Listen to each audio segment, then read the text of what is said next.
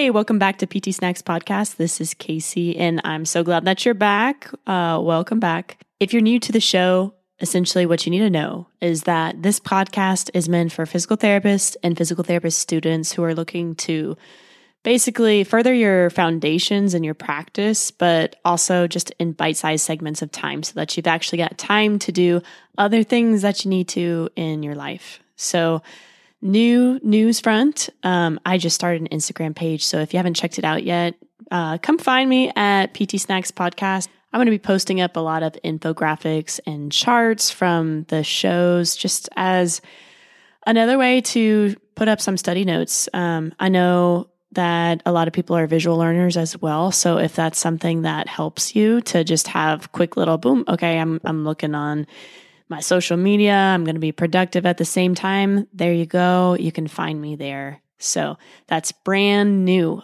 But what are we studying today? We're going back to the vertebral column, but I wanted to just expand on it a little bit more to the lumbar vertebrae. So, obviously, guys, these podcasts are meant to be really short. We're going to be adding more and more and more. So I'm not going to be able to cover everything in every episode. Just stay tuned and then we can keep going from there. But let's go back to it. So just if you need a review, go back to my episode about the vertebral column in episode seven.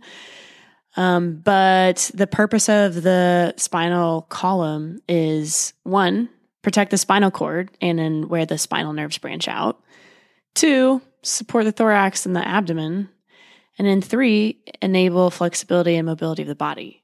So imagine like if our vertebral column was just one big bone like the femur, how awkward would it be to try and bend down and pick something up? It would just it'd be kind of clunky, right? So this the way that we're designed is meant to allow us more flexibility and freedom of movement, but without too much flexibility if that makes sense. So specifically in the lumbar region. This mobility and flexibility allows us for uh, flexion, extension, side bending, but not as much rotation. So, what makes up the vertebrae? Basically, we're looking at the vertebral body, the vertebral arch, and then there are seven processes that come from it. So, going to the vertebral body, this is where most of our force is is born basically as the spinal column goes down, the vertebrae are going to increase in size, which makes sense, right? Because you've got more and more weight to hold up as you go lower down. So they're going to need a little bit of reinforcement in the form of size. And then in the body, it's made up of trabecular bone with red marrow and then surrounded by external thin compact bone. The vertebral arch, basically, that just forms a spinal canal with the spinal cord inside. So it's formed bilaterally of the pedicles and the lamina. And then you've got keyword that's going to come up later, the pars interarticularis, which is basically between the superior and inferior articular process bilaterally on each vertebral level. And then of the seven processes, you've got four articular processes, two superior, two inferior. And then where they meet is the facet or zygapophyseal joint. And then you've got two transverse processes and a spinous process. So that's it the, the body, the arch, and then the processes. Some things to keep in mind for the lumbar that set it apart from the cervical and thoracic regions are I already mentioned before that it's got a larger body, but they've also got short and thick spinous processes that project perpendicularly. The articular facets are more vertical, and then the superior facets are posterior medially and, and medially. Another key factor in the lumbar is the facets have more of a curved articular surface. And one side note, L5 has a um, basically a greater height anteriorly than posteriorly in comparison to the regions around it. So this helps to create that lumbosacral angle between the lumbar and the sacrum. Okay, so that's just a brief overview of the anatomy of the vertebrae, specifically in the lumbar. But let's cover just real quick some examples of pathologies that can go wrong with this. So, mainly when we're talking about types of fractures, one in particular is the pars defect, and you'll hear more about this in term like in regards to adolescent athletes.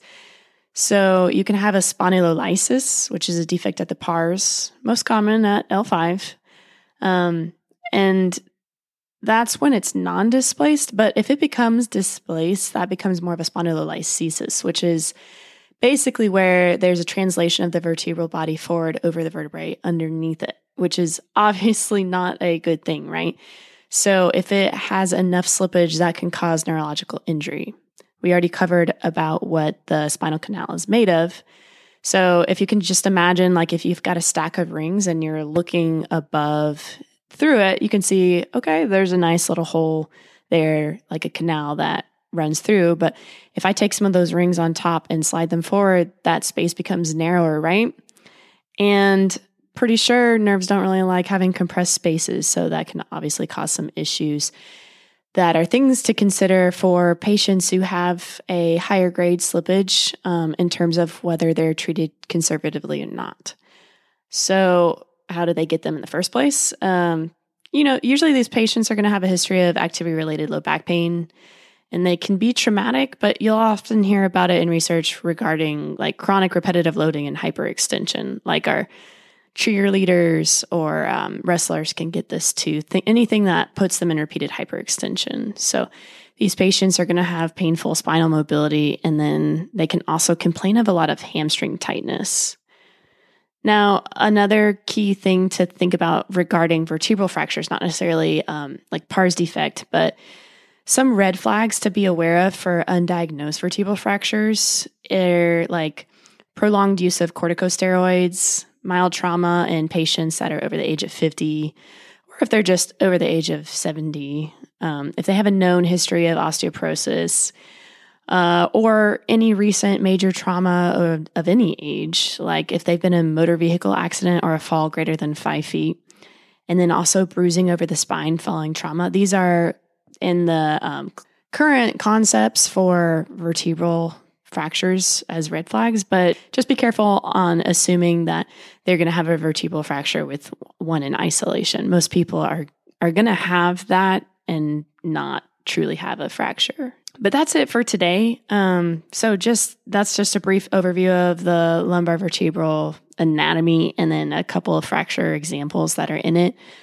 Uh, let me know if you have any questions, want me to clear anything up. You can reach out at PT Snacks podcast at gmail.com or just find me on Instagram. Again, that handle is PT Snacks Podcast.